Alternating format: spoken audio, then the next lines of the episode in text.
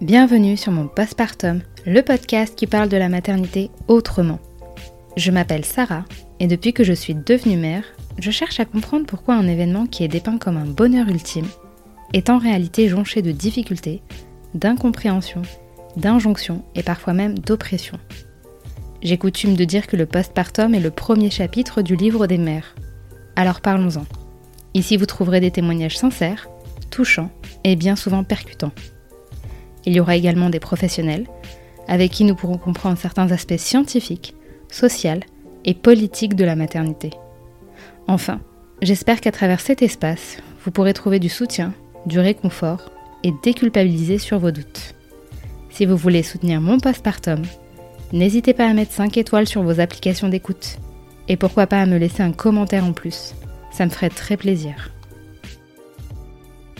Il y a un peu plus de deux ans, Pauline tombe enceinte sous stérilet et décide d'avorter. À travers cette expérience, elle comprend alors qu'il y a encore de nombreux préjugés et tabous qu'elle a elle-même intériorisés sur l'avortement.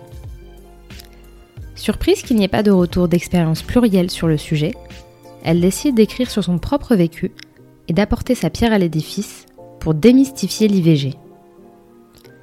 Avec Pauline, on a parlé de son désir d'enfant depuis son plus jeune âge, de son expérience de seconde mère avec ses petits frères quand elle était adolescente, de sa surprise quand elle découvre qu'elle est enceinte malgré une contraception, du pourquoi elle décide de ne pas mener à terme cette grossesse, mais surtout de ses recherches et remises en question pour se reconstruire un nouveau désir de maternité.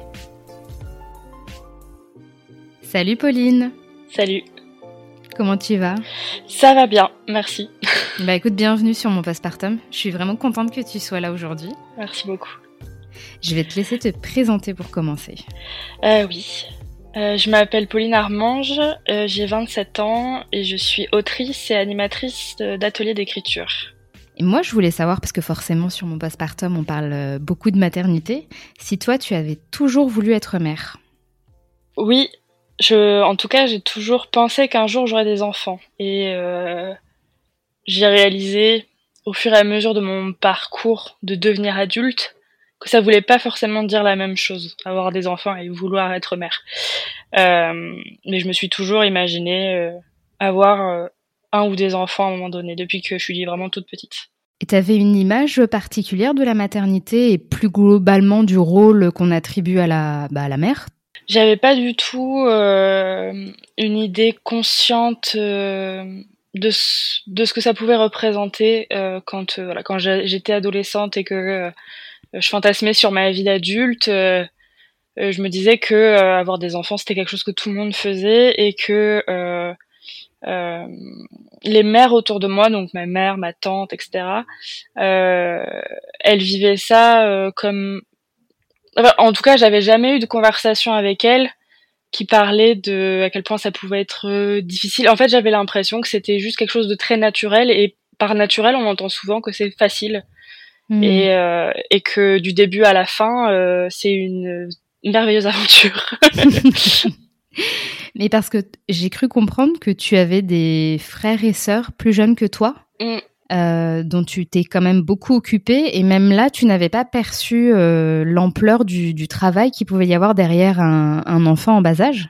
Ouais, moi aussi ça m'a hyper surpris quand euh, j'y ai réfléchi après coup. Donc effectivement, mes, mes, mes plus jeunes frères sont jumeaux et ils sont nés quand j'avais 12 ans. Et par plein de, de choses de la vie, le fait que j'étais assez... Euh, je- voilà, j'étais adolescente, euh, moi j'a- j'ai très tôt beaucoup aimé être euh, en contact avec des enfants et en fait ma mère a fait une dépression postpartum. Et du coup euh, j'ai beaucoup pris le relais sur plein de choses et je me suis beaucoup beaucoup occupée d'eux. Mais euh, moi je vivais ça comme euh, jouer à jouer à la maman jouer à la babysitter et même si avec le recul en en discutant avec des thérapeutes ou même avec mes parents ça a forcément euh, marqué euh, mon adolescence parce qu'en fait moi j'ai été fatiguée comme comme des, des, des gens qui prennent soin de nourrissons le sont. Parce que je me levais la nuit pour, euh, pour, je me Mhm. rendais pas du tout compte que, euh, qu'en fait c'était ce que vivaient les parents et que c'était aussi ce qu'avaient vraiment beaucoup beaucoup de mal à vivre mes propres parents à cette époque-là.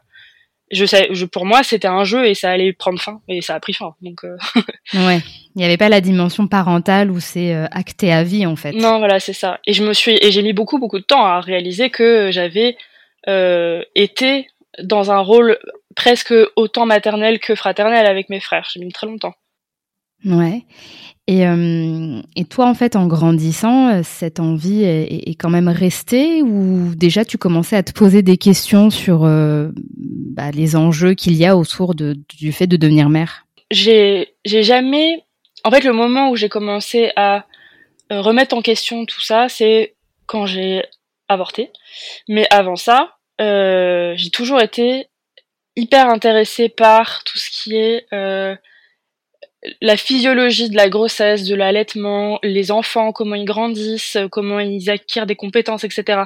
Et donc je me suis toujours dit que ce serait hyper intéressant, genre humainement, comme expérience à vivre, sans du tout imaginer à quel point ça peut être compliqué et à quel point euh, ça peut avoir un impact sur moi en tant que personne. Pour moi, euh, euh, c'était deux choses complètement séparées. Et c'est après en fait que j'ai vraiment remis ça en question en mode si j'ai un enfant, ça va forcément avoir un impact sur ma vie et sur mon identité et sur ma personne. Et à ce moment-là, euh, avant même de vivre un avortement, qu'est-ce que tu pensais en fait euh, bah, de l'avortement, de ce droit euh, dans nos sociétés?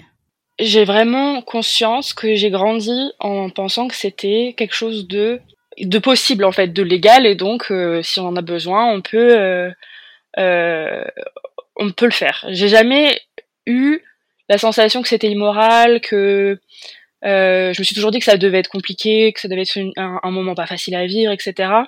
Et en même temps, je me suis jamais, jamais, jamais dit que ça allait m'arriver à moi parce que euh, j'ai le même partenaire depuis euh, le début de ma vie sexuelle, que j'ai toujours été sous contraception, que j'ai pris une contraception euh, spécifique, le, le stérilet, pour euh, ne pas avoir à euh, me sentir responsable d'un oubli de contraception, etc. Donc en fait, pour moi, c'était intellectuellement un droit hyper important. Euh, faut se battre pour le préserver, faut faire en sorte qu'un maximum de femmes y aient accès. Mais moi, ça m'arrivera jamais. Hmm. De toute façon, on, on se projette euh... rarement. Ouais. c'est pas trop quelque chose dans lequel on a envie de se projeter, quoi. Ouais, carrément. Et, euh, et même là, à ce moment-là, je veux dire, tu n'as jamais eu de proches qui t'ont éventuellement parlé de leur avortement ou euh, voilà, parce que c'est assez tabou quand même, même entre nous. C'est pas un sujet sur lequel on s'étend beaucoup, j'ai l'impression. Carrément. Et ce qui m'a vraiment frappé, alors du coup moi, je quand je suis tombée enceinte et que j'ai décidé d'avorter, j'avais l'impression que j'étais la première femme au monde quasiment à le faire parce que ah oui. en tout cas dans mon entourage proche parce que euh, personne euh, m'en avait jamais parlé. Et il se trouve que comme beaucoup de fois dans ces situations-là, hein, à partir du moment où je dis je suis enceinte, je vais avorter, d'un coup j'ai des copines qui me disent ah bah moi aussi, bah ma sœur, euh, euh dans ma famille toujours pas, donc en fait je sais pas si ça reste un tabou ou si, euh, ouais. mais euh, mais c'est en, en, en moi disant, en moi ouvrant la porte que j'ai vu d'autres récits arriver euh, dans ma sphère amicale et proche en tout cas. Euh, et j'ai trouvé ça extrêmement bah, symptomatique de des trucs que vivent les femmes de manière intime et toujours un peu honteuse parce que comme tu dis c'est un tabou qui est euh, enfin moi j'avais pas conscience que c'était à ce point-là quelque chose dont personne ne parlait euh, à part euh, euh, entre personnes, entre meufs qui l'ont vécu quoi. Euh, et en même temps, bah moi j'ai fait un peu pareil pendant longtemps. Quand euh, j'ai avorté, je l'ai pas dit, euh, je l'ai dit à mes proches, mais euh, comment dire? Ah, Il a fallu hyper longtemps pour que je me sente à l'aise d'en parler ouvertement quoi. Et pourquoi? Parce que tu ressentais de la honte, tu c'était trop personnel. Est-ce qu'il y avait quelque chose là avec le recul qui, a drivé, on va dire, ta, ton, attitude à ce moment-là? Euh, Moi, euh, ce qui m'a vraiment empêché d'en parler euh, relax, c'est qu'en fait, j'avais honte, pas d'avoir avorté, mais j'avais honte de, l'avoir mal vécu, alors que je pensais vraiment, en étant féministe, en étant hyper calée sur la contraception, sur le fait que y a pas de risque zéro à part jamais faire l'amour. Et en fait, je pensais que du coup, comme j'étais dans, hyper bien entourée, que ça s'est bien passé, etc., que j'allais passer au-dessus hyper vite et m'en remettre hyper vite. Et en fait, euh, j'avais hyper honte de dire à mes proches, en fait, même si je l'ai voulu, même si je le regrette zéro, euh, même si je reviendrai pas en arrière, en fait, je vais hyper mal et j'arrivais pas à comprendre pourquoi. Et ça, ça m'a fait vachement culpabiliser pour plein de raisons. Pour les, les, meufs qui ont eu des avortements horribles, les meufs qui n'ont pas réussi à, à avorter, euh, les, les, meufs qui sont mortes à cause de ça. Enfin, tu vois. Et genre, je me disais, mmh. moi, j'ai eu une expérience quasiment idyllique. Et pourtant, euh, j'arrive pas à m'en à m'en défaire quoi. Ça m'a poursuivi hyper longtemps ça. Et ça m'empêchait vraiment d'en parler parce que j'avais l'impression que personne comprenait. Et je pense que c'est très difficile de comprendre euh, cette ambivalence-là, de dire euh, je regrette absolument pas, mais en même temps c'est super dur quand même. Et est-ce que tu pourrais nous dire pourquoi c'était aussi dur, même si c'était un choix éclairé? En fait, pour moi, ça a été très très dur parce que euh, si mes circonstances genre de la vie donc avec mon mari on est ensemble depuis très longtemps on sait depuis un moment qu'on veut des enfants ensemble si au moment où je suis tombée enceinte cette fois-là où je le voulais pas on avait eu un emploi stable et ben je pense que non je sais pas c'est pas je pense je sais que j'aurais pas avorté à ce moment-là. Et je l'ai fait on l'a décidé ensemble parce que pour moi c'était une panique énorme de me dire euh, je peux pas euh, mettre un enfant au monde alors que je sais pas si je vais pouvoir le nourrir. Enfin voilà. Hmm.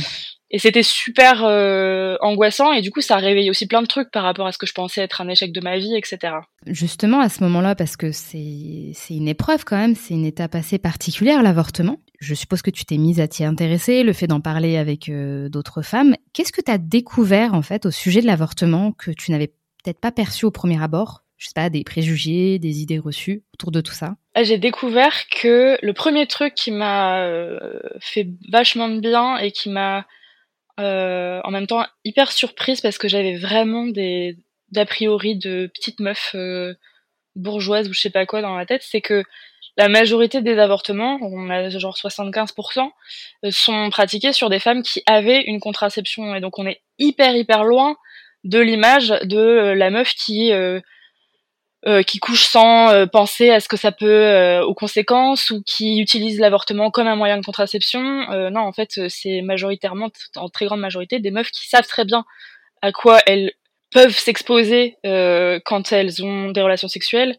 Et pourtant, la conséquence d'un échec de contraception est toujours sur le corps féminin. Et moi, savoir que j'étais vraiment pas du tout une exception malgré le mode de contraception que j'avais choisi, etc ça m'a fait un choc parce que je pensais vraiment mais genre vraiment des, préjugés horribles mais je pensais que c'était les meufs frivoles quoi pas les meufs qui sont en couple depuis dix ans et euh, avec le même partenaire et qui sont hyper sérieuses quoi mais c'est parce qu'il y a un imaginaire autour de ça, non? Qui, qui, est alimenté par des séries. Enfin, moi, j'ai l'image, tu sais, euh, et ça m'a fait rire parce que dans ton livre, c'est ce que je lis euh, de, de, de, la série américaine où euh, voilà, il y a le couple un peu gaulle que tout le monde veut être, et puis elle tombe enceinte comme ça parce qu'elle a pas fait attention.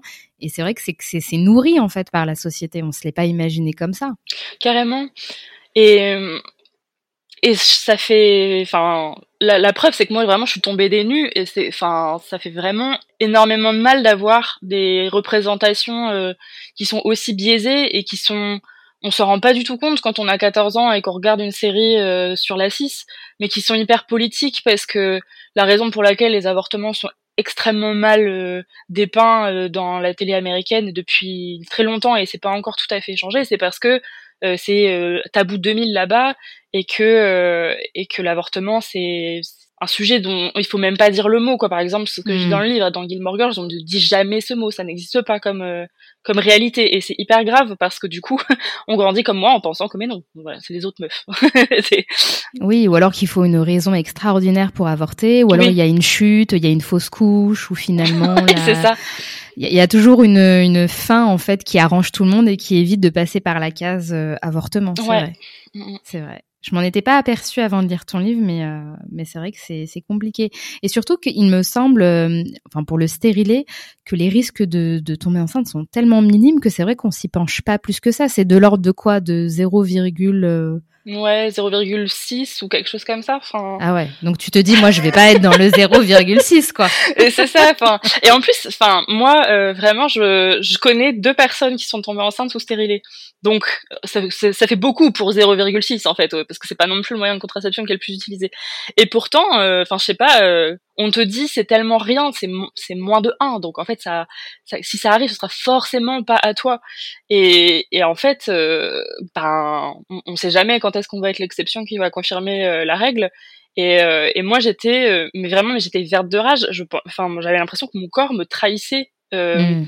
en mode j'ai fait tout ça exactement pour ne pas et c'est ce que dit Bell Hooks dans dans tout le monde peut être féministe c'est que la contraception ça sert aussi à ne pas penser à ce qu'on va devoir faire ou devoir discuter euh, si jamais on tombe enceinte. Et moi, je voulais vraiment, vraiment pas, je m'en suis rendu compte après, mais je voulais vraiment pas être confrontée à ça. Euh, C'était euh, un déchirement, quoi. Enfin, quelles sont les injonctions qui ressortent le plus autour de, de la contraception et, et de l'avortement? Parce que on pourrait, voilà, les contraceptions évitent les grossesses normalement, et l'avortement, c'est vraiment l'étape ultime pour vraiment ne pas avoir d'enfant. Quelles sont les injonctions qu'on, qu'en tant que femme, on subit euh, à partir du moment où on est actif sexuellement et, qu'on est potentiellement, en tout cas, concerné par la, par l'avortement Moi, j'ai l'impression que quand on commence à prendre une contraception, on doit être absolument infaillible. C'est euh, euh, c'est la responsabilité de, de la femme de, de tout gérer. Et moi, c'est pour ça que j'avais choisi de prendre un stylist, parce que j'oubliais ma pilule. Et en même temps, c'est incroyable de se dire qu'il y a des meufs qui prennent la pilule tous les jours pendant 20 ans, 30 ans, qui l'oublient jamais. Et on peut quand même tomber enceinte même si on n'oublie jamais sa pilule. Mm. Mais euh, et je trouve que c'est pas se rendre compte à quel point c'est une violence. Parce que, alors moi par exemple, quand je prenais la pilule et que je l'oubliais, je l'oublie, je l'ai oublié genre deux fois. Et quand euh, j'ai oublié, je me suis sentie hyper coupable. Genre s'il arrive un truc, c'est forcément de ma faute. Et mon mec, tout adorable qu'il soit, a dit t'es sérieuse, t'as oublié ta pilule? Je vas-y, prends un médoc tous les jours de ta vie à exactement la bah même heure. Euh. Et en fait, surtout quand on est jeune adulte, j'ai l'impression que c'est demander une maturité à des, des, des, personnes qui sont encore en train de, de, se construire et qui ont énormément de choses dans la tête, etc. Genre d'être absolument infaillible sur un truc qui est aussi important. Et c'est pour ça que l'avortement existe, c'est parce que c'est impossible d'être infaillible quand on est euh, un être humain. c'est genre demander euh, trop quoi.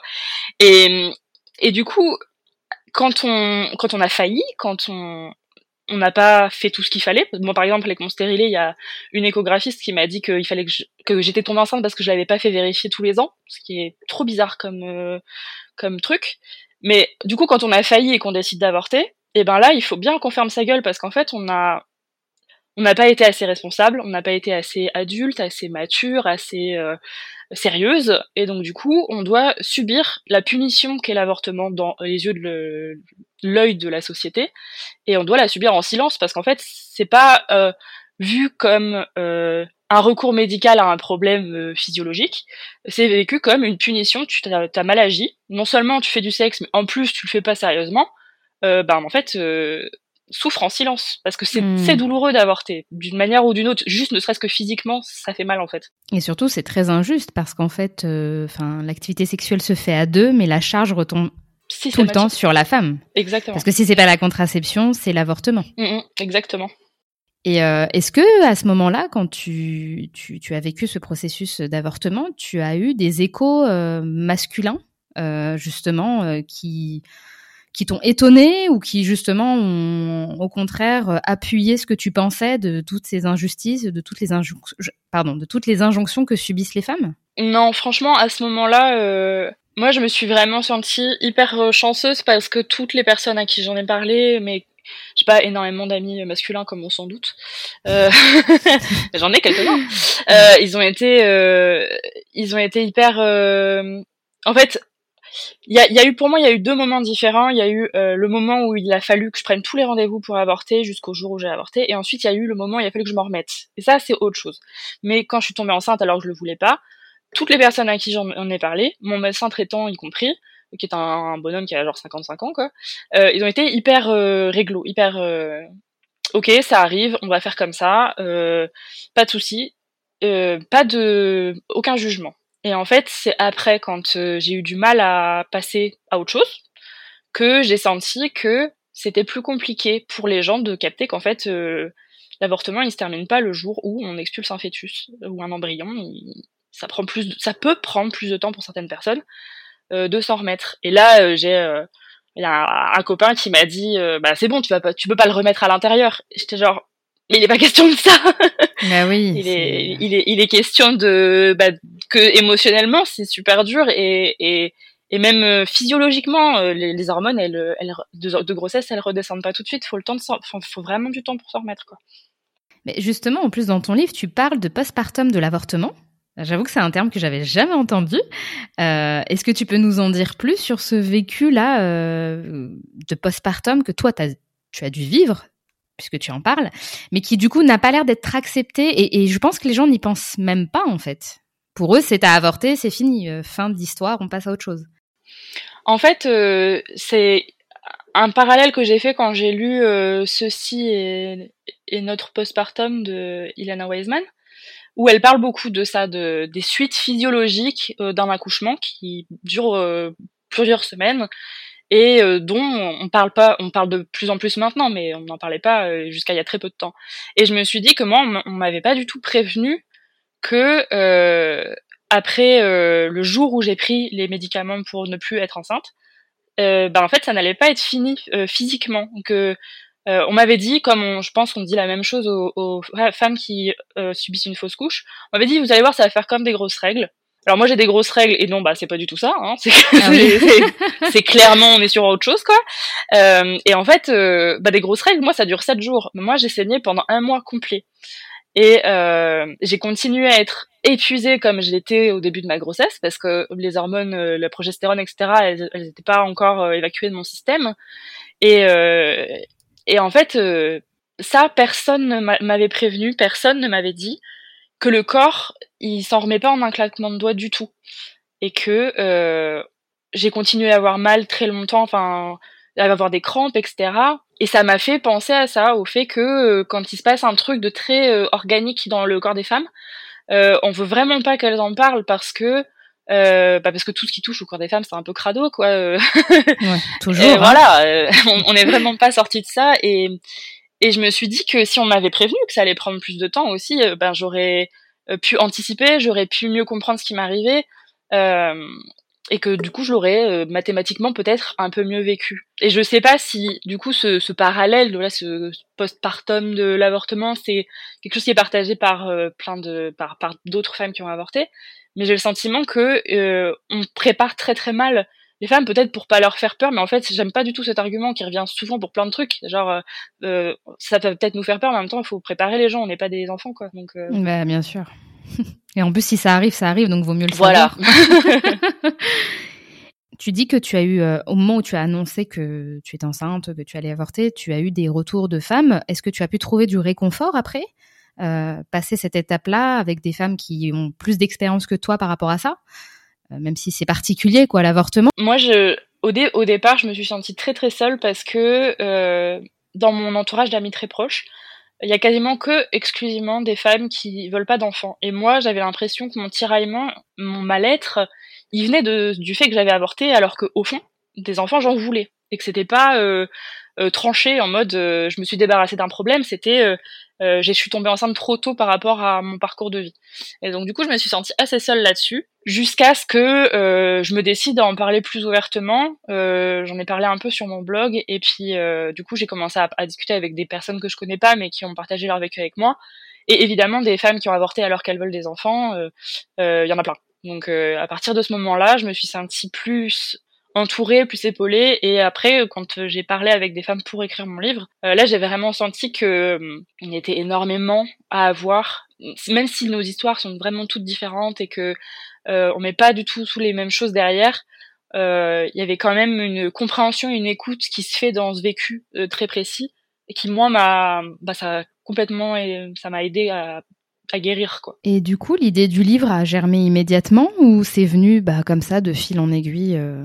À force de, voilà de, voir qu'il y avait des changements, des choses à laquelle tu t'attendais pas, euh, des témoignages? Quand euh, je suis tombée enceinte, je me suis tout de suite mise à écrire dans mon journal plein de trucs euh, et en fait au bout d'un moment, comme en fait moi je trouvais pas du tout euh, sur internet d'histoires qui ressemblaient à la mienne. Je trouvais que des trucs atroces de lobby anti-IVG, de meufs qui regrettaient leur avortement, ça avait détruit leur vie, ça avait détruit leur couple euh, voilà, des trucs vraiment catastrophistes à l'extrême, mhm. euh, soit euh, des trucs que je comprends politiquement, hein, des témoignages en mode euh, moi j'ai avorté et je vais bien, euh, euh, ça a pas marqué ma vie, j'y pense à peine.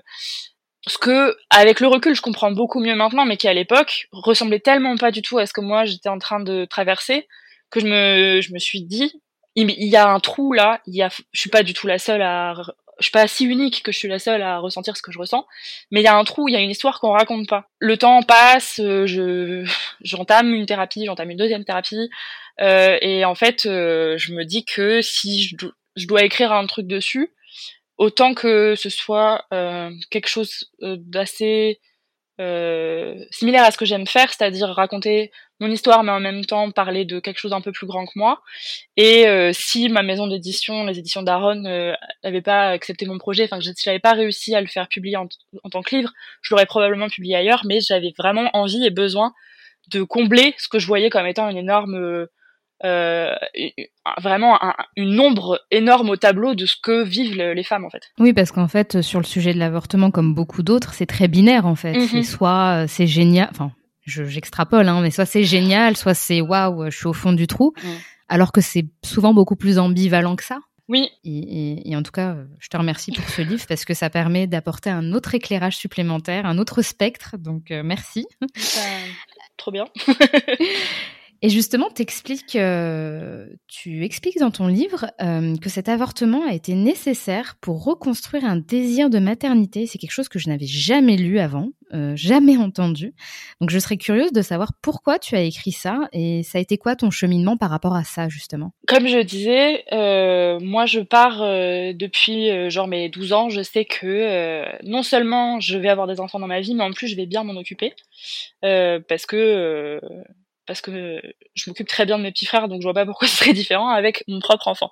Donc à partir de ce moment-là, je questionne pas trop. Est-ce que euh, est-ce que je serais une bonne mère? Enfin, je me pose pas ces questions-là. Ensuite, je rencontre mon mari et très vite, euh, je, je, dis ah, ça va être le père de mes enfants. Donc, donc je, je m'engouffre vraiment dans une dans un truc très tracé. Et puis en fait, je tombe enceinte euh, et c'est euh, horrible parce que c'est pas du tout le moment euh, économiquement. Et en fait, je me rends compte aussi très intimement, et euh, j'ai mis aussi du temps à en parler avec lui, que c'est pas non plus le moment pour moi en tant que personne parce que euh, je suis complètement paumée dans ma vie. Je viens juste de finir euh, mes études, je trouve pas de travail, je savais que ça allait être compliqué, mais j'en trouve pas. En même temps, j'ai très envie d'écrire et je sais que ça prend du temps, et j'ai commencé à lire plein de trucs qui disent que c'est très dur pour des jeunes mères de continuer à créer artistiquement. Et, et donc en fait, j'avorte aussi parce que je sais pas encore qui je suis et je trouve ça très étrange de faire naître quelqu'un en n'étant pas soi-même euh, quelqu'un. Hmm. Euh, et en fait, à partir de là, je remets vraiment beaucoup de choses en question et je mets des mois à retrouver. Ben, je pense que le fait que ma carrière euh, d'autrice euh, se soit lancée peu après et que mon chemin que qui était vraiment extrêmement flou, j'avais vraiment pas de vue sur l'horizon, j'avais l'impression que tous les trois mois, euh, il fallait, euh, enfin, j'étais dans une, dans une forme de précarité très très très stressante.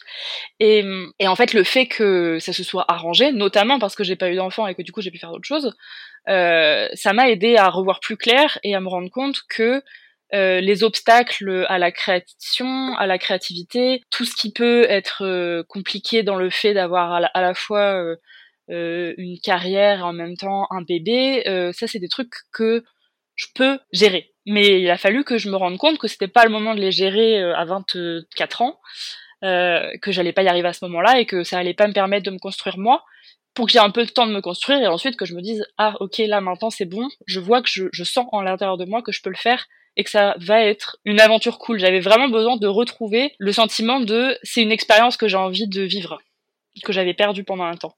À un moment donné, quand on s'est parlé en, off, euh, tu m'expliques que bah, suite à l'avortement, il y a eu un, éclatement des, des, omertas autour de la maternité, notamment avec le hashtag mon postpartum, euh, un petit peu toutes les ressources qu'on retrouve, les femmes qui veulent revendiquer euh, le droit à ne pas vouloir d'enfants, comme tu dis, parce que des fois c'est très compliqué à concilier. On découvre qu'il y a beaucoup d'injonctions derrière la parentalité, et tout ça. Est-ce qu'il y a des choses qui t'ont est-ce qu'il y a des choses qui t'ont un peu perturbé ou effrayé en te disant bah j'ai peut-être bien fait d'avorter, c'est peut-être pas le moment, ou peut-être même que finalement j'en aurais pas, ou pas du tout, euh, ça t'a pas plus ébranlé que ça en fait? Si si, il y a quand même eu un moment euh, qui était vraiment, je pense que ça a coïncidé, genre à peu près six mois après mon avortement, quand je me suis rendu compte que j'arrivais vraiment pas à le gérer, euh, que c'est un vécu qui me restait et que je comprenais pas trop pourquoi.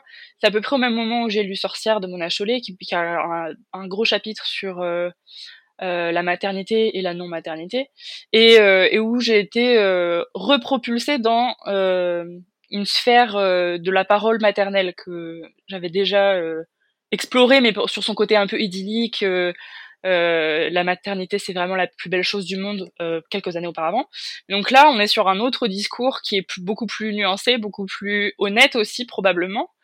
Et là, euh, je me dis, mais en fait, c'est impossible d'être une personne et d'avoir mmh. un enfant.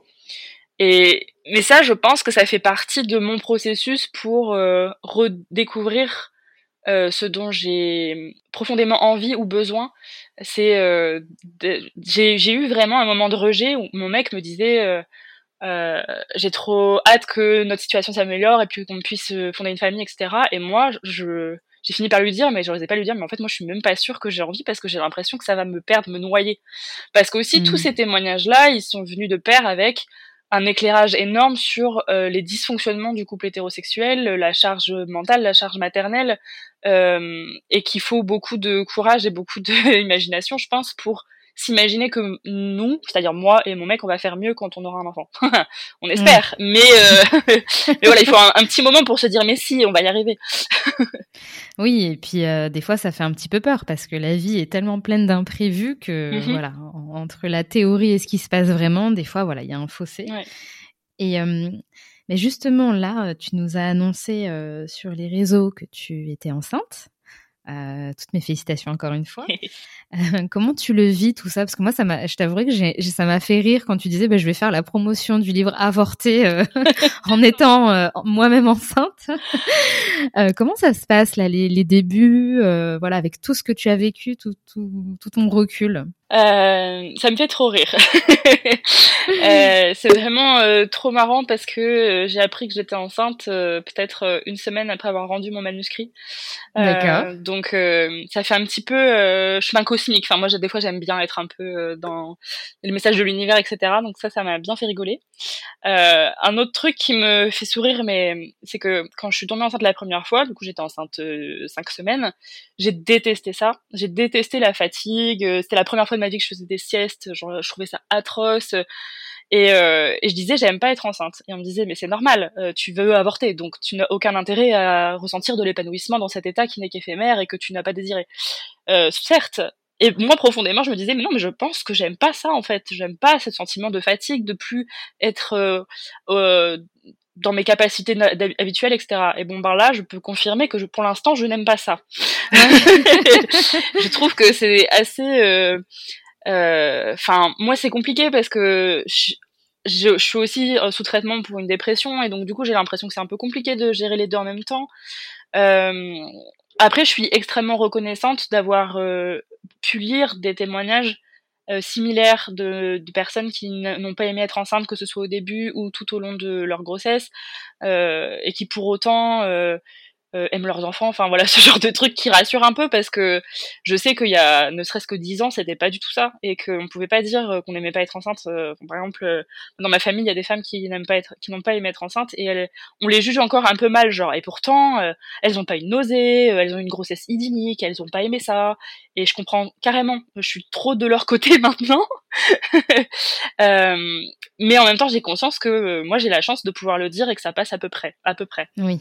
C'est vrai que nous, à notre époque, on a, on a l'espace en fait mm. pour parler de tout ça. Et, moi, je suis la team aussi. Je n'ai pas aimé être enfant. et je te rassure, j'aime quand même mes enfants.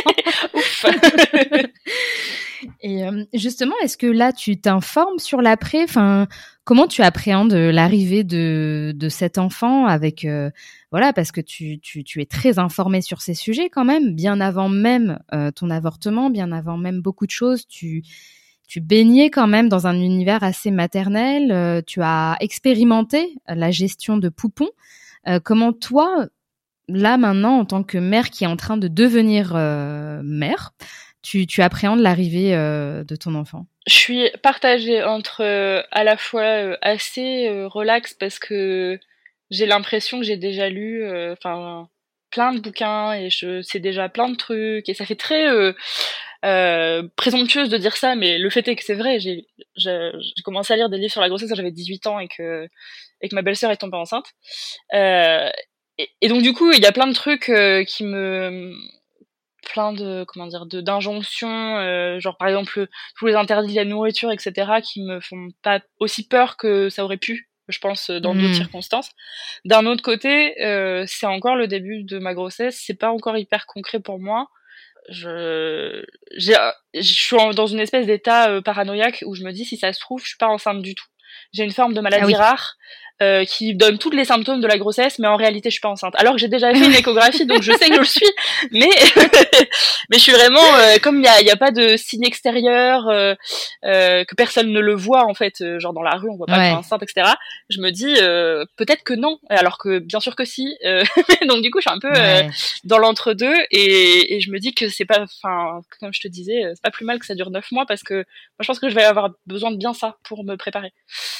ouais, à, à la suite. Ouais, ouais, ouais. Et pour en revenir euh, bah, à l'avortement, si, maintenant que, voilà, que tu, tu, as ce recul, que tu as même pu écrire un livre, euh, est-ce que tu aurais des conseils à donner à quelqu'un qui, qui, a été dans la même situation que toi, pas forcément dans un désir d'enfant, mais qui aurait vécu un avortement difficile et qui ne se sentirait pas comprise par son entourage et, et forcément par la société en général? Moi, ce qui m'a vraiment aidé, c'est de au-delà de trouver des gens à qui en parler, ce qui est risqué, on sait jamais quand on met le sujet sur la table si on va tomber sur des gens euh, qui comprennent ou pas. Moi, j'ai vraiment eu besoin d'aller voir euh, une psy. Euh, et c'est un truc qui m'a un peu surprise parce que quand on avorte, euh, c'est dans le protocole, on nous propose un accompagnement psychologique, euh, si on le souhaite ou pas. Euh, on, peut, on peut avoir un rendez-vous avant ou un rendez-vous après si on a besoin, etc. Et moi, euh, déjà, c'était un conseiller conjugal qu'on me proposait. J'étais genre, mm, ah bon? Trop bizarre. euh, je n'ai pas, pas, du tout besoin d'un conseiller conjugal, mais ok. Et donc du coup, euh, moi, je me suis dit, mais non, mais pas du tout. Euh, c'est un truc qui est tellement intime et je connais tellement bien mon corps et comment, qu'en fait, euh, bien sûr que non, j'ai pas besoin d'aller voir à l'intérieur de ma tête. Et en fait, euh, ça, c'est vraiment ce qui m'a reconnecté avec euh, toutes les parties de moi, genre euh, la la femme, celle qui veut être mère, celle qui veut être écrivaine, celle qui euh, veut être euh, amoureuse de son mari. Ça m'a vraiment beaucoup aidé et, et je sais que j'aurais pas pu en parler maintenant avec autant de détachement sans ce travail-là. Après, je sais que c'est extrêmement compliqué de trouver des bons, des bons euh, euh, thérapeutes. Et, euh, et, du coup, le deuxième truc qui m'a vraiment euh, sauvé, c'est de prendre ce risque de parler à des gens et de dire, bah tu sais, j'ai vécu ça. Euh. Et en fait, la plupart du temps, on tombe, même si c'est des gens qui n'ont pas vécu la même chose et qui sont pas du coup dans une compréhension intime de ce qui s'est passé, la plupart des gens sont hyper gentils. et donc du coup, la plupart des gens, quand on, voilà, évidemment, je dis pas d'attraper n'importe quel bouffon à n'importe n'importe quelle manif euh, anti-IVG, ça marchera pas.